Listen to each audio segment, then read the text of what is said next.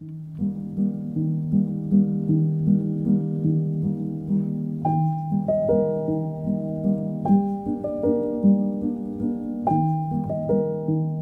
các bạn, cảm ơn đã đến và lắng nghe Gemi Podcast.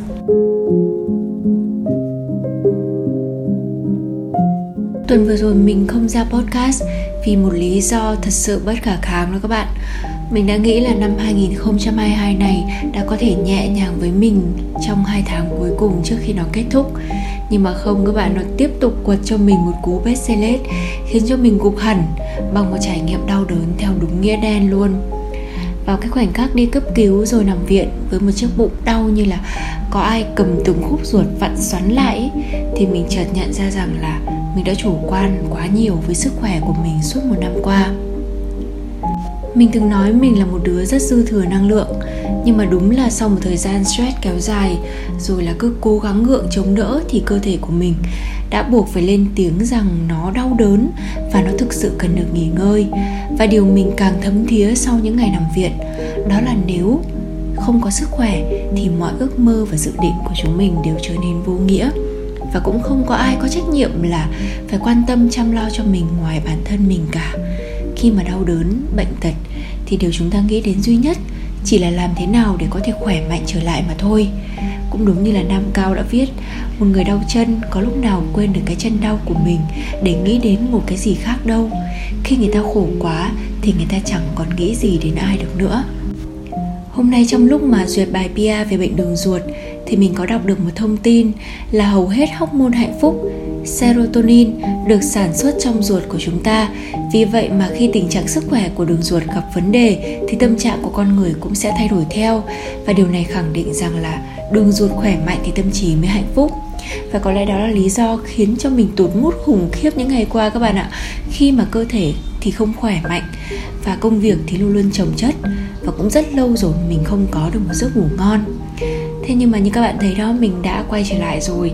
Và dù có thể là không ai mong đợi mình ra podcast, nhưng mà mình vẫn luôn trân trọng khoảng trời nhỏ này của mình và dành nhiều tâm huyết cho nó vào lúc này.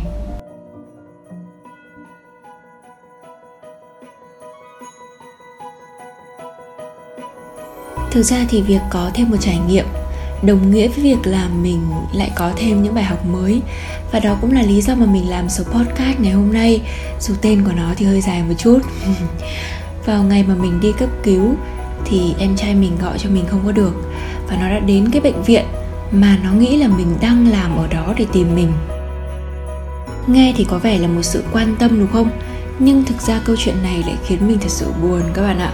Và thật sự phải đặt ra một câu hỏi lớn vì mình đã nghỉ việc ở bệnh viện một năm rưỡi rồi và hơn thế nữa thì mình còn thường xuyên update những hình ảnh về công việc mới của mình từ ngày mình bắt đầu chuyển chỗ làm là từ tháng 6 năm 2021. Với những mối quan hệ khác thì chẳng sao cả. Chúng ta có thể chuyển rất nhiều chỗ làm trong một năm, cũng có thêm nhiều công việc mới mà không phải ai cũng đủ quan tâm để cập nhật thông tin về nhau một cách thường xuyên nhưng đây lại là em trai mình các bạn ạ. Một người mà mình luôn nghĩ rằng là nó quan tâm mình hơn người khác một chút. Người mà hoạt động thường xuyên liên tục trên mạng xã hội. Và thậm chí nó cũng share rất nhiều những hình ảnh của mình về facebook của nó. Nhưng cuối cùng thì sao? Nó vẫn không biết là chị mình làm ở đâu các bạn ạ. À, nghe hơi chạy lòng đúng không? Và rồi sau khi mà thất vọng về nó thì mình lại tự đặt một câu hỏi. Hay có lẽ mình là một người chị tệ đến thế?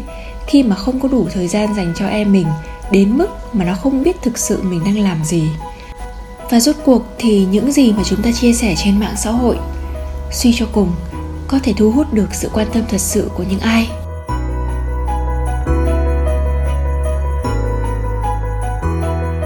Trước đây, quay trở lại cái nhịp sống của hơn chục năm về trước, thì cuộc sống của chúng ta vẫn vận hành một cách suôn sẻ khi chưa có mạng xã hội tuy rằng là những mối quan hệ của chúng ta hạn hẹp hơn nhưng nó lại chân thật và bền chặt hơn. Và rồi mạng xã hội xuất hiện. À, chúng mình mở rộng cuộc sống muốn được chia sẻ và bày tỏ nhiều hơn một cách công khai.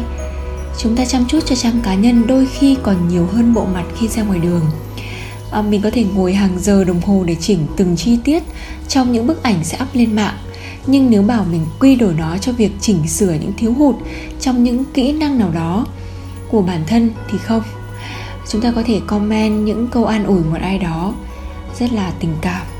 Nhưng thực sự là có bao nhiêu người trong số đó sẵn sàng đến bệnh viện thăm bạn khi bạn ốm? Và cũng như vậy, người ta có thể khen bạn xinh đẹp, giỏi giang và đầy sự ngưỡng mộ. Nhưng có chắc là họ thực sự hiểu bạn đang làm gì? Bên ngoài bạn trông như thế nào?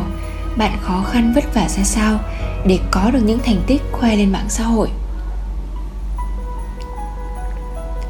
Đã có những thời điểm mà mình thật sự muốn khóa trang facebook lại. Vì mình cảm thấy quá áp lực khi nhìn thấy bạn bè mình xinh đẹp, giàu có ờ, rồi kết hôn thì lại khoe chồng, khoe con, khoe tài sản. Trong khi mình thì chẳng có gì cả. Và thậm chí là nhiều khi mình còn áp lực vì ảnh của mình ít tương tác quá, up lên rồi lại khóa lại. Nhưng rồi mình không làm được. Không phải là vì mình không thể sống mà không có mạng xã hội mà thực sự là công việc và đa số sự giao tiếp của mình hiện tại đều nằm ở đó. Cách đây 11 năm khi mà mới dùng Facebook thì mình vô cùng hào hứng với việc là chia sẻ tất cả mọi thứ lên trên đó. Từ việc hắt hơi, sổ mũi đến việc ăn gì, hẹn hò ở đâu tất tần tật mọi thứ trong cuộc sống này mình đều có nhu cầu viết ra để bạn bè mình biết. Mà rồi có lẽ cũng chẳng ai thèm quan tâm đâu nhưng mà mình cứ có nhu cầu muốn chia sẻ thế thôi. Và đến mức mà mình chia tay bao nhiêu lần, mệt mỏi như thế nào, khóc lóc ra làm sao, mọi người cũng đã quá quen với việc đó. Và rồi dần dần khi mà mình bắt đầu đi làm, có những mối quan hệ công việc mà có thể là người ta sẽ khắt khe hơn và đánh giá bản thân mình từ những gì mà mình thể hiện trên mạng xã hội, khiến cho mình học cách bớt chia sẻ lại. Hoặc cũng giống như mọi người, mình sẽ chỉ chia sẻ những gì vui vẻ nhất xinh đẹp nhất của mình với những chiếc caption ngắn gọn hơn mà không đặt vào đó tất cả cảm xúc như trước nữa.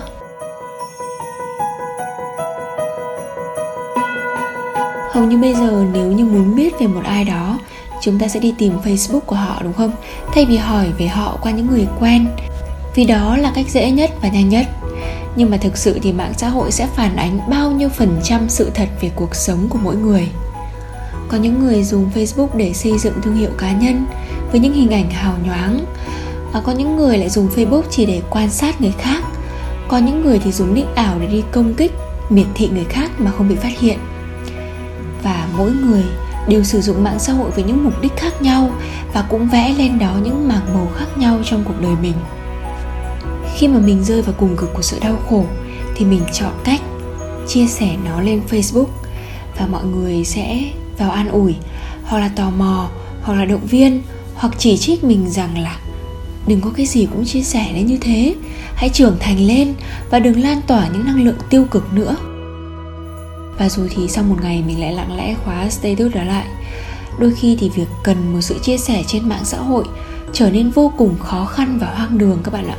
Khi mà thứ chúng ta tìm kiếm chẳng bao giờ có trên thế giới ảo, với hàng nghìn những người bạn bởi những người thực sự quan tâm lại thường chọn cách inbox riêng hoặc là họ để cho mình bình tâm lại, rồi mới hỏi là đã có chuyện gì xảy ra. Mình luôn sống với rất nhiều sự biết ơn, nhưng mà mình không có mong cầu làm hài lòng tất cả mọi người xung quanh mình, và đặc biệt là trên mạng xã hội. Người ta có thể bình luận về mình qua một bức ảnh, nhưng họ không thể biết được thật sự tâm tư bên trong của mình như thế nào. Và cũng chính vì vậy mình luôn nghĩ rằng chúng ta không bao giờ hoàn toàn sống thật là chính mình trên mạng xã hội. Và có lẽ điều này cũng chẳng bao giờ là cần thiết.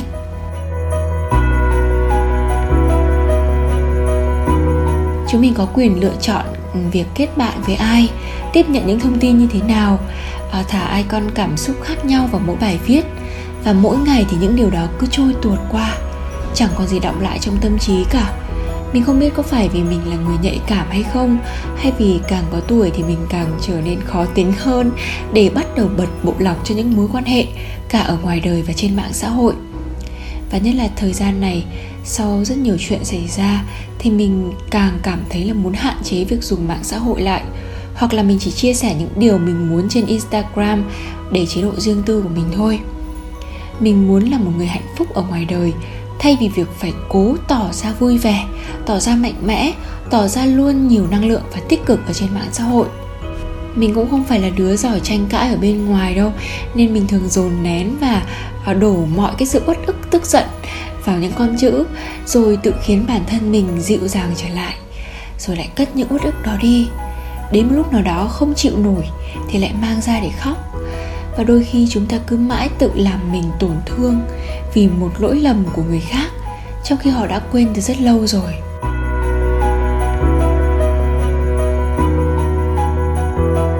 Đôi khi chúng ta sẽ có lúc cảm thấy mỏi mệt và cảm thấy việc được ừ, chúc mừng, an ủi hay là khen ngợi trên mạng xã hội thực sự không còn quan trọng đến thế nữa.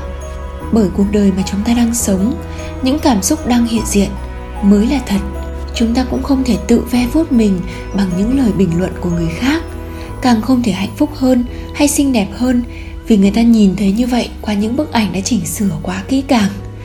Mà có lẽ khi hạnh phúc thật sự thì chúng ta lại ít khi có thời gian để chia sẻ trên mạng xã hội. Bởi mình đã tự nhìn lại những khoảng thời gian mà mình up nhiều story nhất ấy, cũng chính là lúc mà tâm trạng mình bất ổn nhất như mình đã nói, thì mỗi người đều sử dụng mạng xã hội với một mục đích riêng. Thế nhưng mà mình mong rằng, đằng sau những bức ảnh dạng dỡ của chúng mình, cả mình và bạn, chúng ta đều thật sự vui vẻ. Hoặc nếu như chúng mình đang có những buồn phiền, thì cũng có được sự an ủi và động viên mà chúng mình cần, từ những người mà chúng mình mong.